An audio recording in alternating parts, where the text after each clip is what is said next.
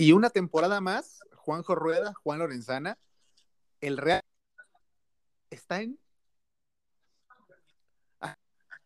la cosa, con Zidane lo pasaba mal y llegó a semifinales. Con Ancelotti empezó la temporada, incluso Carleto diciendo que este equipo mm, igual y no estaba eh, a, la altura de otras grandes eh, gestas, y míralo, eh, es el Real Madrid y, otros se han quedado en el camino, como el campeón de España depende de un, de un resultado y claro, tienen otros para dar ese golpe sobre la mesa y avanzar octavos. Hablo del Atlético de Madrid, es decir, esta Champions de la que yo esperaba un poco más de adrenalina, em, me, la está quedando a deber. Yo, yo a, a bote pronto saco esta conclusión, ya hablaremos a Juanjo Rueda, ¿cómo estás? Bien, bien, Dani y Juan, contento de, platicar. Eh, seguramente más contento que el grueso de los aficionados culé, a quien yo sumo en ese eh, introspección de equipos españoles que, que, haces para abrir este episodio, donde el Barça pues se juega la vida en Bavaria contra el Bayern Múnich, ¿no? Así como, como lo escuchamos, tan sencillo como eso, y, bueno, con, con, algunas bajas. Eh, puede ser, puede ser que le haya faltado esa, esa pólvora, eh, pero, pero yo creo que intriga sí tiene y lo estamos viendo en una previa de una jornada 6 donde hace cuánto tiempo no veíamos que este, equipos de esta talla estuvieran batallándose eh, por, sobrevivir. Bueno, al Barça hay que, hay que remontarse y al rato a ver, lo podríamos platicar un poquito más a detalle, a la 2000-2001, ¿no? Cuando con el eh, Milan y con el Leeds United se queda por última vez fuera de los octavos de final de la Champions, llega a la Copa de la UEFA, donde cae en semifinales ante Liverpool. Ay, qué bárbaros estos catalanes. Oye, Juan Lorenzana. Dígame. Muy bien, muy bien, ¿cómo están? Muy bien. Yo, yo, yo de mejor, de mejor ánimo que el Cholo, la verdad. Hombre, es que eh, yo como español, aquí me crea una, una confrontación, ¿no? O sea, hace no mucho tiempo, ¿no? En un tiempo no muy lejano, ¿no? Eh, los equipos españoles pasaban la fase de grupos de paseo, ¿no? De paseo. Es justo decirlo, era así. ¿no? Y ahora tenemos a cuatro equipos españoles, Atlético de Madrid, Barcelona, Sevilla y Villarreal, con un papelón importante, ¿no? Sobre todo el Atlético de Madrid, que no depende del mismo, y, el Barcelona, que tiene que hacer la machada de Múnich si no quiere evitar sorpresas en Lisboa, ¿no? Con lo cual, eh, el fútbol español, ya lo hablamos en algún podcast, creo, en algún otro capítulo, eh, está de capa caída y el Real Madrid vuelve a ser el equipo ¿no? que pone el honor del fútbol español en lo más alto. Es el más grande de la historia, es el más grande del mundo y lo demuestra una vez más. ¿no? Más allá que sea una fase de grupos, que no vaya mucho a ningún lado, más allá que no tienes nada que ganar, pero sí mucho que perder. ¿no? Y creo que eso le va a pasar factura a más de un equipo español, porque yo creo que más de uno se va fuera. ¿eh? Yo también. Eh, tengo la sensación de que se le va a poner color de hormiga a la Leti ese partido en Portugal. Encima no ha dejado de llover en Porto. La cancha va a estar muy fangosa. Es un equipo intrépido el, portugués. Eh, al Barcelona parece, Juanjo, que, los fantasmas del comienzo del nuevo siglo eh, lo están persiguiendo. Ya sabíamos que el Barcelona iba a pasar por una crisis institucional y deportiva y que la llegada de Xavi era una bocanada de aire fresco, pero las realidades evidenciando que hay jugadores a los que ya les sobran partidos y no logran mantener el tiro y hay otros a los que les falta un poco más de rodaje y, se van a enfrentar a un Bayern que probablemente eh, salga con muchos suplentes en un territorio repleto de nieve. Sí, con un, con un clima al el cual el, el, futbolista español no está acostumbrado a competir. Y recuerdo que hace no mucho tiempo eh, se hablaba de, que Messi compartía con excompañeros del Barça que le está costando, por ejemplo, en Francia, ir a climas tan fríos, ¿no? A climas incluso con nieve. Entonces, súmale todavía eso ante un rival que es poderoso, que si bien es cierto, hace rotaciones, lleva registros eh, históricos en la última década en este arranque de Bundesliga, ya ni arranque, ¿no? Ya lo que íbamos de temporada ahora con, con Julian Nagelsmann como entrenador, como lo es el Bayern Múnich, que aparte Sabemos que si hay un equipo en Europa con demasiado amor propio suele ser el alemán, así es que yo, yo lo veo muy, muy complicado. Muchas similitudes con aquella, aquel episodio de la 2000-2001, porque si bien es cierto, estaban los Rivaldo, los Filip Cocu y otro tipo de grandes jugadores en el Barça, eh, se vivía una etapa similar a esta, es decir, de, transición. Vamos a hablar estrictamente de lo deportivo, ¿no? De transición después de la resaca de títulos de lo que fue la, década de los noventas con el Dream Team, eh, pues vienen los principios de los años 2000, antes de que llegara, por ejemplo, Ronaldinho, Frank Rijkaard y, la sonrisa regresar al Camp Nou, evidentemente otros grandes jugadores como Deco, Rafa Márquez, etcétera, pero eh, era un proceso similar de transición, donde existían los Xavis, asomaban de pronto los Iniesta, es decir, jugadores jóvenes que apuntaban grandes cosas, como hoy también podemos encontrar otros nombres, ¿no? Nico, Pedri, Gaby, Abde, pero, pero al mismo tiempo plantilla como para competir eh, a día de hoy en la Champions con la holgura de antes o de hace unos años, pues es difícil de ver. Lo cual también a mí, en, en lo particular, me hace recordar y me hace tener presente que hay que, en el fútbol no hay que tener las cosas eh, dadas ya por hecho, ¿no? Pero nos mal acostumbró aquel Barça de Messi, nos ha mal acostumbrado el Real Madrid, ese sí a lo largo de toda su historia que nunca se ha quedado fuera de octavos de final, pero ahora, pues un golpe de realidad que el Barça pueda quedarse fuera de esta instancia en Champions. Y que, y que en, en aquel Barça que mencionabas, con aquel Milan, con el Leeds United, era hasta factible, ¿no? El quedar fuera. El nivel del Milan y del Leeds United era muy superior a cualquier mejor versión que veamos del Benfica de ahora. ¿no? O sea, lo del Barça es una catástrofe por los rivales que tiene enfrente, ¿no? El Dinamo de Kiev no es ni la sombra del gran Dinamo de Kiev en su momento y el Benfica no es ni la sombra de cualquier eh, época grandiosa para las águilas, ¿no? Portuguesas.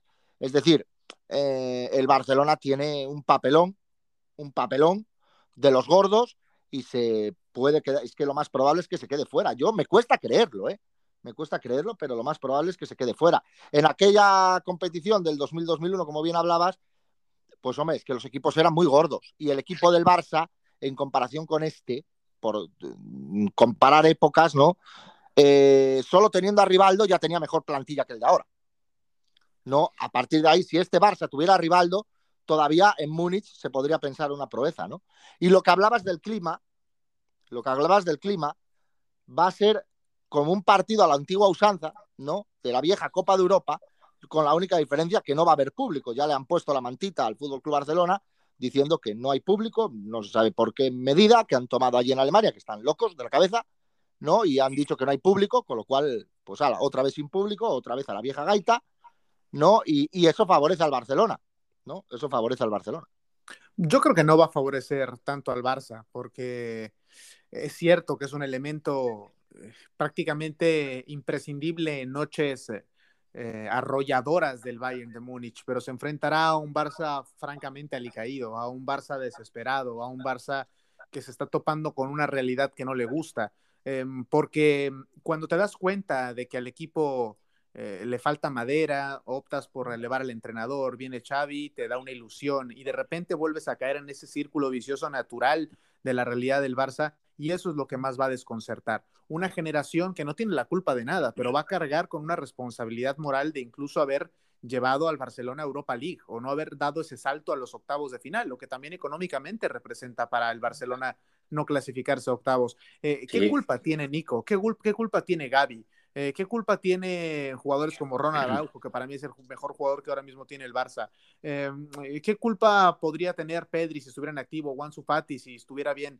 Eh, no, ninguna, ninguna. Son, son, son las deficiencias de un club que se va a ver reflejado en un éxito o en un fracaso deportivo. Ahora bien, más allá de que esto no esté en consideración, eh, simbólico, semiótica, tanto que, nos gusta hablar de esto es Juanjo, el hecho de que el Bayern de Múnich, sí, el todopoderoso Bayern, se estaría pensando salir con suplentes o una alineación alterna a jugar un partido de Champions en el Allianz Arena frente al Fútbol Club Barcelona.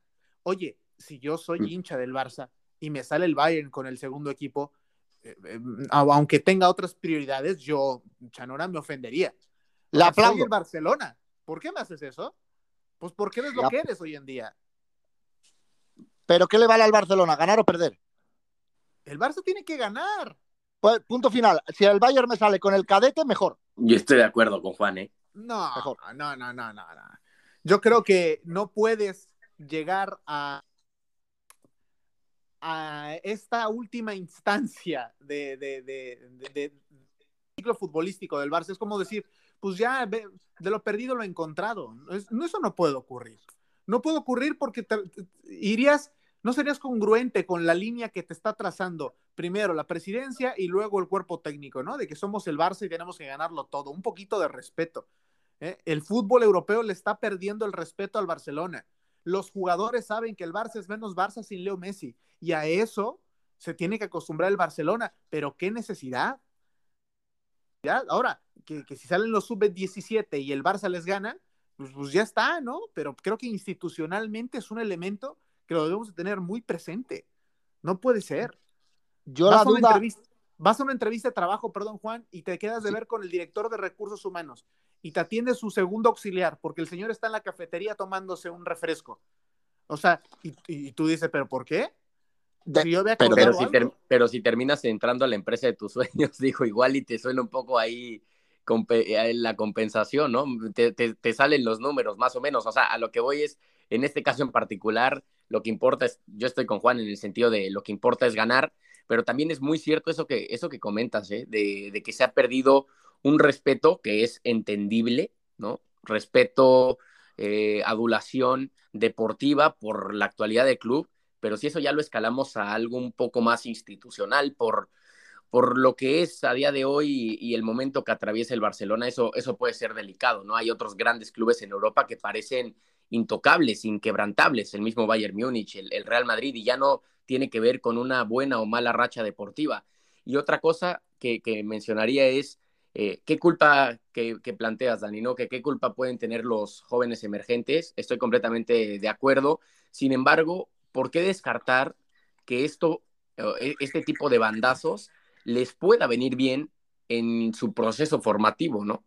Eh, no sé, hay, jugadores que luego hablan del testimonio de su carrera con la vista hacia atrás y te dicen que un descenso, que la pérdida eh, o un fracaso rotundo a nivel deportivo fueron de los momentos más cruciales de, su carrera. Así es que un Barcelona desacostumbrado en la última década, 15 años, a estar en este tipo de, escenarios, creo yo que puede llegar a desvirtuar la ganancia que podrían tener jugadores de este tipo si llegan a también beber la, eh, el veneno de, lo que es el perder y el estar lejos de la élite, ¿no?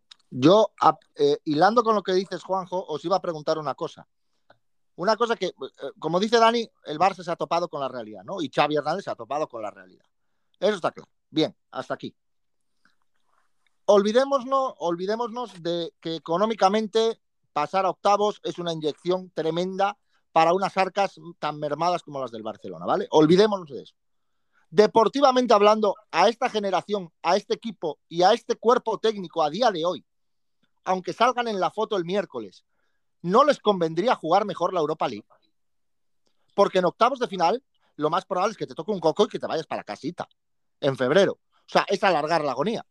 ¿No les convendría mejor jugar la Europa League? ¿No les vendría bien a Nico, Gaby y a toda esta, esta eh, futura generación que parece ser que puede tener cabida en el Fútbol Club Barcelona jugar una competición de menos exigencia y poder intentar hacer algo en la Europa League y demostrar en la Europa League antes de decir, oigan, ahora sí estamos preparados para ir a por la Champions, con dos, tres años más de experiencia. Oye, Juan, pero, pero ese pensamiento de dejémoselo con todo respeto al Villarreal, eh, ¿a quién te gusta? A equipos de una segunda gama, ¿no? Al, no sé, no, me viene a la mente, a un Atalanta, es decir, es, el Barça, ¿no? O sea, yo creo que el, simple hecho de jugar la Europa League ya es un ridículo a nivel mediático, a nivel narrativa y desde todos los ángulos. Así es que eh, yo, yo no dejaría esa posibilidad ni siquiera en el aire para un club de la magnitud del Barça, porque es de lo que estamos hablando, ¿no? O sea, que pierde ese respeto institucional, creo yo que iría de la mano con el hecho de decir preferimos jugar la Europa League si fuera el caso,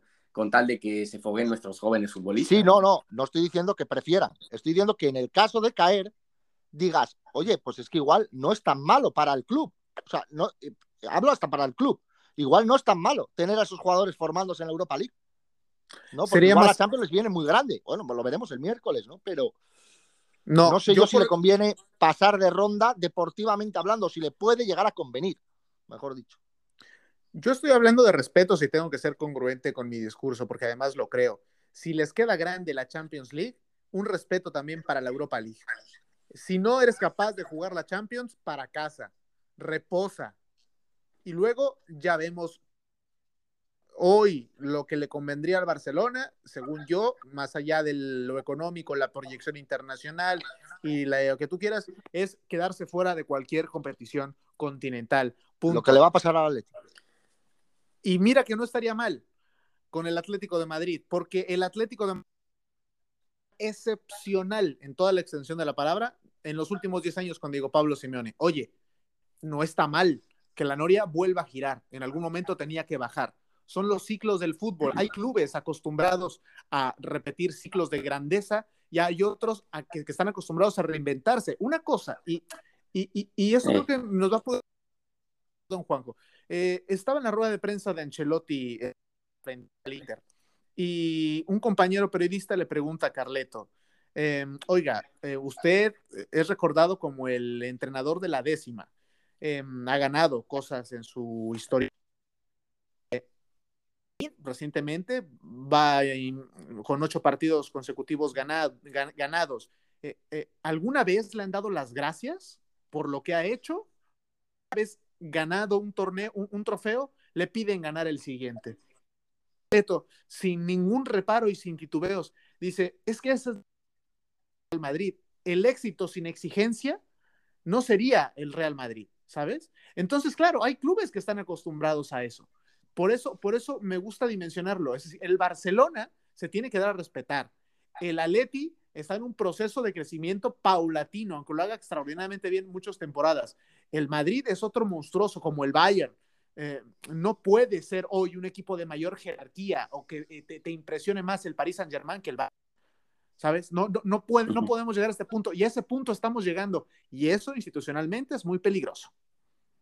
Claro, pero como bien dices, el Real Madrid está por encima de, Barcelona y de Atlético de Madrid. O sea, el Barça se va a tener que volver a reinventar, como bien has dicho, el Atlético de Madrid, aunque pasara de ronda, que lo puede hacer, porque tiene nivel para ello, se tendría que volver a reinventar, porque estamos viendo que, la temporada mm, es un desastre futbolísticamente hablando, no en cuanto a puntuación en liga, por ejemplo, que está cuarto, bueno, bien, tal no sé qué, pero, pero el Real Madrid es otra película y como bien dices y como ha dicho Ancelotti, mm, es la grandeza de ese club. Es que no hay más. Es que el Real Madrid. Al Real Madrid sí que. O sea, la pregunta que yo os he planteado. De, la Europa League no os la planteo si está el Real Madrid. Creo, el año pasado mm. creo que no, la, no se planteó ninguna pregunta de ese tipo, ¿no? De que si al Madrid le convenía jugar Europa League. No, al Madrid o siguen Champions o adiós muy buenas. Y esa es la diferencia entre uno y otros clubes, claro. Incluso existía la posibilidad, ¿no? El del Madrid hace, hace una temporada. Hace un año, justo, sí. Sí, justamente podía caer fuera, lo que pasa es que dependía de sí mismo. Claro, y ganó al Mönchengladbach y chao. Y primero de grupo. Cuando ven al Manchester City y al Paris Saint-Germain liderando el grupo A, el Leipzig rezagado y Brujas más de lo mismo, eh, ¿este grupo A les sorprendió? No, no, parece que ha ido con el script, ¿no? Del Paris Saint-Germain, el City. Claro que sorprende eh, pues la debacle tan, tan absoluta del Leipzig, ¿no? que incluso ya ha prescindido de Marco Rose, el entrenador del equipo, eh, dejó el testigo muy, muy alto Julian Nagelsmann, pero el PSG y el City sabíamos que era un choque de titanes donde eh, el que ha salido más favorecido en este caso es el equipo inglés, también era de, esperarse, pero de ahí en fuera estos saben que su Champions empieza en febrero. Y que el Leipzig se puede quedar hasta afuera, que está empatado con el Brujas. O sea, no, ninguna sorpresa en ese grupo. El City es un equipo mucho más hecho que el PSG. Lo demostró en el partido que estuvimos, Dani. El baile que le metió al PSG en el Etihad fue tremendo. O sea, no histórico porque el resultado no lo dice así, pero, pero fue escandaloso, ¿no? Y ninguna sorpresa en ese grupo A. De momento, todo en orden. En el grupo B ya hemos tocado el tema del Atleti, ya hicimos un scanning por un, por un grupo eh, que, que, lidera el Liverpool, así terminará siendo, ser una plaza a, los octavos de final. Pero eh, en, el grupo C, eh, eh, Juan vuelve a mostrar músculo. Es un equipo hoy, quizás con menos reflectores que hace dos, tres temporadas, cuando tenía una generación brillante. Hoy muchos de ellos ya, ya no están pero con 15 puntos es líder, está clasificado. Atención con el Sporting de Portugal, que me gusta verlo allí.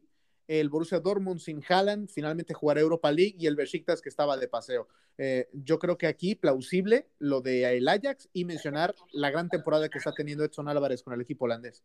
Sí, Edson Álvarez y un tal Haller, ¿no? Que se está hinchando a meter goles que parece Lewandowski, ¿no?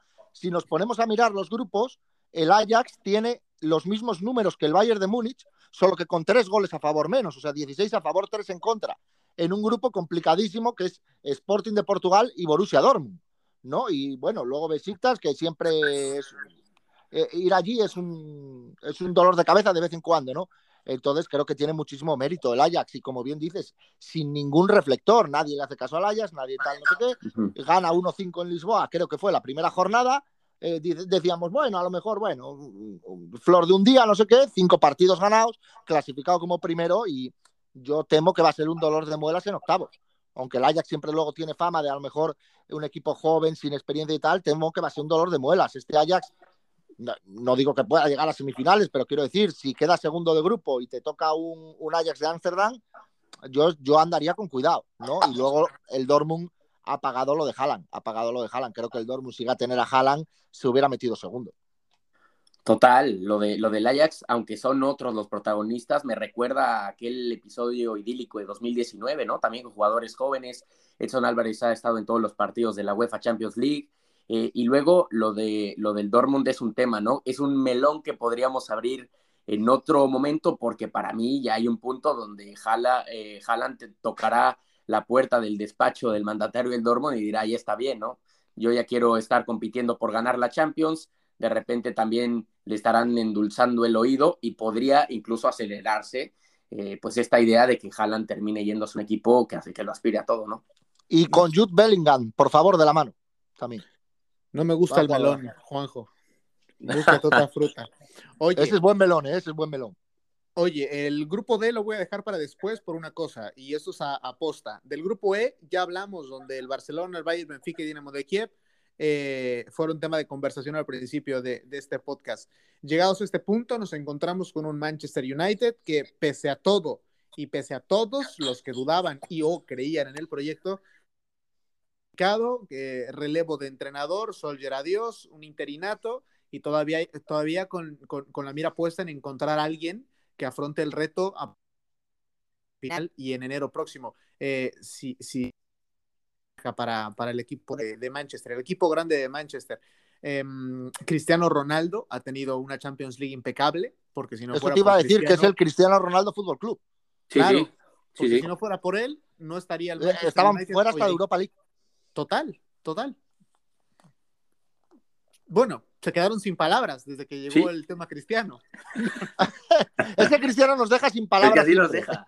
Siempre y muy a su estilo, ¿no? Último minuto, ahí, este, ¿por qué lo has vuelto a hacer? Le decían ahí en la zona flash, riéndose. Eh, la competición que le gusta es la Champions, lo ha dejado muy en claro. Ahora vamos a ver con Ralph Ragnick cómo le va en este, pues en esta segundo semestre de la temporada al Manchester, que estoy con ustedes, ¿eh? Está ahí más por chispazos que por un tema eh, donde han, eh, no sé, expresado un fútbol mayúsculo en esta Champions League. Y, mira que a mí me gusta mucho mucho la plantilla que tiene el, Manchester United. Eh, lo hemos hablado en otros espacios. Es un, es un, es un central muy férreo, Lindelof lo hace extraordinariamente bien, eh, Van Bissaka es de los más regulares y más discretos, con mucha profundidad, eh, McTominay con Fred quizás de un perfil más bajo, eh, Van der Beek cuando juega, ahora ya sin Soldier, creo que es un hombre que puede recuperar. Jadon Sancho, ni fu ni fa, pero por ejemplo tienes a, Cristiano Ronaldo que, es indiscutible. Es decir, hay, una plantilla y un fondo de armario también interesante en, este equipo. Está Rashford, Pogba, que, que juega mejor en la selección que en el United. Pero bueno, este tiene. Sí, sin duda. El United tiene más nombres que equipo a día de hoy. Lo que le hace falta es crear un equipo. Creo que el que no juegue Sancho no influye mucho a la hora de cómo vemos atacar al United. El United es un equipo que ataca por arreones y de vez en cuando, ¿no? Porque no sabe atacar de otra manera por el perfil de jugadores. Y jugadores como lo que os has mencionado, Van de Beek, que tenga más protagonismo, un tipo que llega al área, un tipo que aparece en segunda línea, junto con Jadon Sancho, esos espacios que puedan abrir esos dos jugadores defenestrados por Ole Gunnar Solskjaer, creo que pueden hacer al Manchester United mucho más capaz o que le haga mostrar algo más de lo que ha demostrado hasta ahora, que como decimos es Cristiano Ronaldo. Y luego Villarreal-Atalanta, que al Villarreal le vale el empate en Bérgamo, pero ojo, ese partido también bonito, ¿eh? el que queda, el que nos queda ahí para la segunda plaza. Bonito, Juanjo, el grupo G de equipos muy discretos de cara a la opinión pública, pero tenemos al Lille, al Salzburgo, al Sevilla y al Wolfsburgo a punto de clasificarse a octavos, quedarse en Europa League o ni una ni otra. Está apretadísimo ese grupo. Así es, líder el equipo francés con ocho puntos, el Salzburg siete, el Sevilla seis y el Wolfsburg cinco. El Sevilla parece que, viene remontando. También yo creo que eh, Julen Lopetegui pensará antes de dormir, bueno, si nos vamos a, la Europa League tampoco pasa nada, al fin y al cabo la vamos a terminar ganando. Así es que vamos a ver qué, pasa en ese grupo, ¿no? Me atrevo a decir una cosa. Venga. Si el Sevilla pasa a Europa League, ¿no? Con todo el historial que tiene la Europa League, me atrevo a decir que si llega a la final de la Europa League, es la primera que perderá. ¿Por qué es en su casa? porque es en su casa. Efectivamente por eso. Es muy pronto. Eh, queda grabado, queda grabado. Por si Vale. Si el Sevilla llega a la final de una supuesta Europa League en su casa, será la primera que pierda. Ya. Ya no, ya no la gana el Betis en el Pizjuán, ¿no? Uy, imagínense una final, un derby sevillano en la final de la Europa League. Ya no estamos debrayando. El Sevilla no, ya sería, una, es, una, es, un sueño tan húmedo que, es como si sueñas con. Bueno, vamos a dejarlo ahí, no, no, no quiero. Bien, ahí. Eh, y también vamos a dejar al grupo H en paz porque el Chelsea y la Juve están. ah, pero déjame, bueno, comentar, nada, una, una miajita del grupo H que al Sevilla, por mucho que se clasifique primero y se puede clasificar primero, creo que le viene muy grande esta competición y le sigue viniendo grande. La historia juega un peso importante y el Sevilla no es capaz todavía de dar ese paso adelante como para decir, aquí estoy yo, soy un equipo que voy a pelear, aunque no la vaya a ganar, pero soy un equipo peleón y no lo está demostrando. De acuerdo. ¿Y del grupo H querías agregar algo? Del grupo H es que el pobre Malmoe pues no me ha dado la talla y se ha quedado fuera. Ah, ah, vale, vale. Este es, el equipo más atractivo de esos, quita obviamente el Chelsea de Tuchel, ¿no? Pero la Juventus tiene 12 puntos, no se sabe ni cómo, porque la, Juventus no se sabe ni cómo juega el fútbol, ni, a qué juegan. Yo creo que nos ponemos nosotros tres, el, equipo de partido a partido a jugar y le ganamos a la Juventus. Y somos la nueva BBC, ¿no? Exactamente, entonces, quiero decir. Y nada, solo destacar lo del Malmo, que lamentablemente pues, se me ha quedado ahí con un puntito. Y el que se nos ha quedado pero muy dentro de nuestro corazón, y ahí vuelvo, el sheriff de Tiraspol. Por Dios. Oh. el sheriff el gran de toda la vida. Es estrella, ¿no? Es estrella dorada en el escudo. Mira, esto es muy fácil. Esto es muy fácil. Esto, eh, el sheriff va a ir a Europa League, ¿vale? El Barça a lo mejor va a Europa League. Y quién sabe si luego de pasar el playoff ese que hay, ¿no? Se puedan enfrentar Serv de Tiraspol Barcelona también en esta temporada, ¿sabes? Y ya tenemos el, combo completo.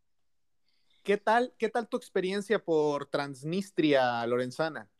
La mía, maravillosa, maravillosa. O sea, es un sitio, es un sitio que como ya no, mm, no podemos ver nada parecido, ¿no? Ya apenas hay una frontera terrestre, ¿no? Quitando en, determinados sitios del mundo. Eh, apenas hay tanques comunistas, apenas hay eh, estatuas de Lenin, ¿no? Apenas hay banderas eh, homenaje a la Unión Soviética, a un viejo, ¿no? A un viejo bastión. De, o sea, es algo único que recomiendo a todo el mundo, ¿no? Todo el mundo que pueda ir a Transnistria alguna vez, con la capital es Tiraspol, eh, que vaya allí. Y una ciudad, Dani, que, corrígeme, no me vas a, dejar mentir, lo último que importa allí es el sheriff de Tiraspol, es el equipo de fútbol. Eso, eso es lo último, ¿no? De, la ciudad. Completamente. Una ciudad en medio de dos em, ciudades con mayor tradición, población e importancia geográfica, ¿no? Moldavia y, por ejemplo, Odessa, eh, una de las ciudades más importantes de, Ucrania. Pero, la perla del Mar Negro, Odessa. Cuando... Maravilloso, una pena que no pudiéramos ir. Ya, ya, caray. Juanjo, cuando eh, escuchas hablar del sheriff a la postre de, haberlo visto en Champions, de, saber de su grandeza regional, pero finalmente lo es, y de haberle plantado cara al, eh, al Madrid en el Bernabéu, yo creo que el sheriff tiene que darse por muy bien servido esta Champions League, ¿no? Sí, totalmente. Desde el momento en el cual, pues no voy a decir evangelizó, pero contextualizó sobre o, sirvió como instrumento para contar una historia tan atípica, ¿no? Como dice Juan, eh, en la política actual, en la geopolítica actual, creo yo que ya era ganancia. Luego la parte deportiva estuvo completamente a la altura con el simple hecho de ir al Bernabéu y haber ganado. Así es que eh, fue, fue una experiencia bonita, ¿no? La del sheriff. Yo me quedé con la duda, ¿le sellaron el pasaporte para llegar a Transnistria o no? Bueno, muy buena pregunta, porque está, está bien ponerlo en, en contexto. Eh, incluso para, para, situar, Transnistria eh, o la región, la República de Prednistrovia, como se le conoce en ruso. ¿Cómo me gusta ese nombre? Sí, sí, sí, yo sí le voy a poner a mi hija Prednistrovia. Prednistrovia, ¿verdad? Sí, queda bonito. Sí, Prednis me gusta como diminutivo también. O Trovia también suena bien. Oye, Trovia ya eh, no me suena tan bien. ¿eh? Es una, es una región que le pertenece a Moldavia. Moldavia es un país pequeñito en la Europa del Este. Hace mucho tiempo hubo una guerra y la mayoría de los moldavos estaban eh, convencidos de que se iban a unir a Rumanía. No ocurrió tal cosa, pero un pequeño sector se creía más ucranianos o rusos, sobre todo rusos por la influencia que había por en URSS. Eh, tuvieron ahí su último bastión soviético y decidieron montar ahí su, su tinglao, ¿no? Su fiesta y dijeron, del río para acá no pasas. Y Moldavia no se metió en problemas. Nos dijo, mira, organízate, tú formas parte de mí, pero eres ya mi hijo emancipado. Y eso es lo que ocurrió. Eh, no tiene reconocimiento internacional, respondiendo a la respuesta de Juanjo. Respondiendo a la pregunta de Juanjo, eh, no tiene reconocimiento internacional, por lo tanto no existe una policía fronteriza. No te sellan el pasaporte al entrar, solo entras en coche, bien decía Juan, porque el único aeropuerto cercano o, es, el de, o es el de Odessa eh, o es el de Chisinau en Moldavia. Entonces pasas en coche y hay una garita de migración que propiamente no es una garita de migración, sino es un control fronterizo eh, por el ejército de Transnistria con unos observadores internacionales que eran militares de Rusia y de Moldavia.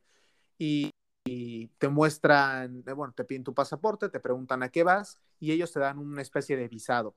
Es el único visado el que te será válido como reconocimiento dentro de porque al no haber reconocimiento internacional, el extranjero no tiene representación consular.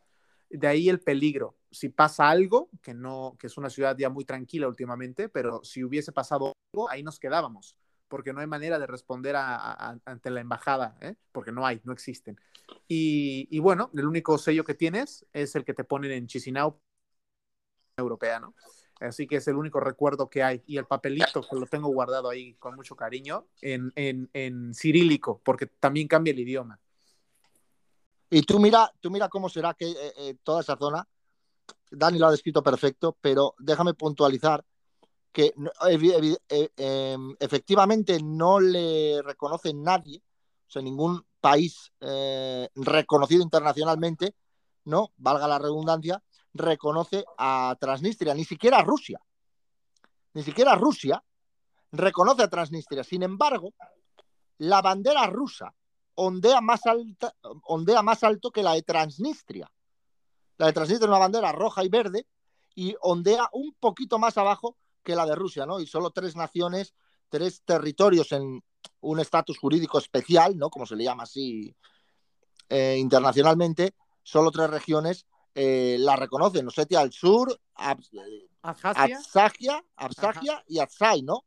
Que están en una situación similar a, a misma Transnistria, ¿no? eso es, eso es, en una situación similar. Y además, Dani lo que no ha contado es una cosa.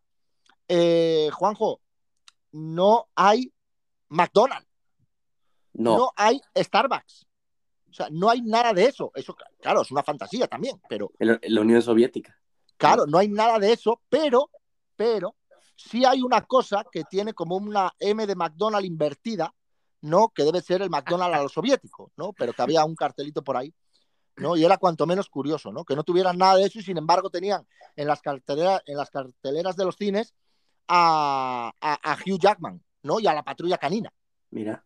Y, es un territorio en donde las únicas empresas que pueden echar raíces son las que forman parte del conglomerado Sheriff, es la dueña del sheriff de Tiraspol y de los supermercados sheriff y de los bancos y de las casas de apuestas. De gasolineras. o sea, si hay una economía, digamos, una política economía, eh, económica, perdón, abierta, ¿no? Digamos, de Moldavia hacia, hacia en este caso, Transnistria. O sea, como que ahí sí tienen cierta autonomía. Otro, es, otro, es otro país, por eso decimos que es un país que no existe. Eh, eh, pagan sus propios impuestos, tienen su propia constitución, tienen su propio gobierno, tienen su propio ejército, su propia moneda, las tarjetas de crédito internacionales, por ponerle nombre Visa y Mastercard, no son aceptadas porque están en una especie de corralito. ¿Qué ocurre? Y esto por, va, también a resolver tu, pregunta, Juanjo. Eh, por ejemplo, em, Transnistria o esa región de, de, Moldavia oficialmente, de la República de Prednistrovia, eh, es productora de, alcohol, de licores, de, caviar, de zapatos. Eh, todo esto lo exportan, ¿eh? Lo exportan al mundo. Simplemente que tienen un problema jurídico que ellos producen en Transnistria, pero tienen que pagar, además del impuesto en Transnistria, el impuesto en Moldavia. Y lo exportan hecho en Moldavia, porque Transnistria no existe. Exacto. oficialmente no existe, con lo cual todo es Moldavia. Exactamente, para las empresas que intentan exportar, exportar desde Tiraspol o desde Transnistria, pues les implica un gasto doble, ¿no? Los impuestos locales y el impuesto, y el impuesto moldavo. Por eso, la única con capacidad económica para poder hacerlo, eh, o las únicas, son todas las que forman parte del monopolio del, del sheriff. Ándale. Digamos, digamos que es un, un punto estratégico, ¿no? Yo en alguna lectura que hice antes de, antes de viajar, no informándome un poco a ver de, cómo estaba la situación allí, de cómo era todo aquello y de qué te podía, se podía uno encontrar o no, leía una teoría bastante interesante, ¿no? Y es que a Rusia, con todo el jaleo este que han tenido con Crimea, con la península de Crimea en Ucrania, que han invadido, ¿no? Que a Rusia le interesaría montar un corredor, ¿no? A través de Transnistria, Odessa y bajar, bajar, bajar todo por la costa a Crimea. ¿no? Entonces creo que es un punto más estratégico que, de cualquier otro ámbito. Eh, un punto de tener Rusia allí, lo que mm, la, el recuerdo de una gran nación, ¿no? De una gran Unión Soviética, ¿no? Y, bueno, ya está, hay un viaje maravilloso para hacer, Juanjo. Cuando puedas, escápate allí porque eh, eso es único, único. Y por cierto, se vive muy bien porque hay muchísimos niños, que eso también nos llamó mucho la atención, ¿no? Había muchísimos niños, muchas familias, en un sitio muy tranquilo, que apenas tiene locales de ocio y demás, pero que bueno, que para, para que los niños crezcan tranquilos, eh, perfectamente. Lo único, claro, que no van a saber inglés, eso sí.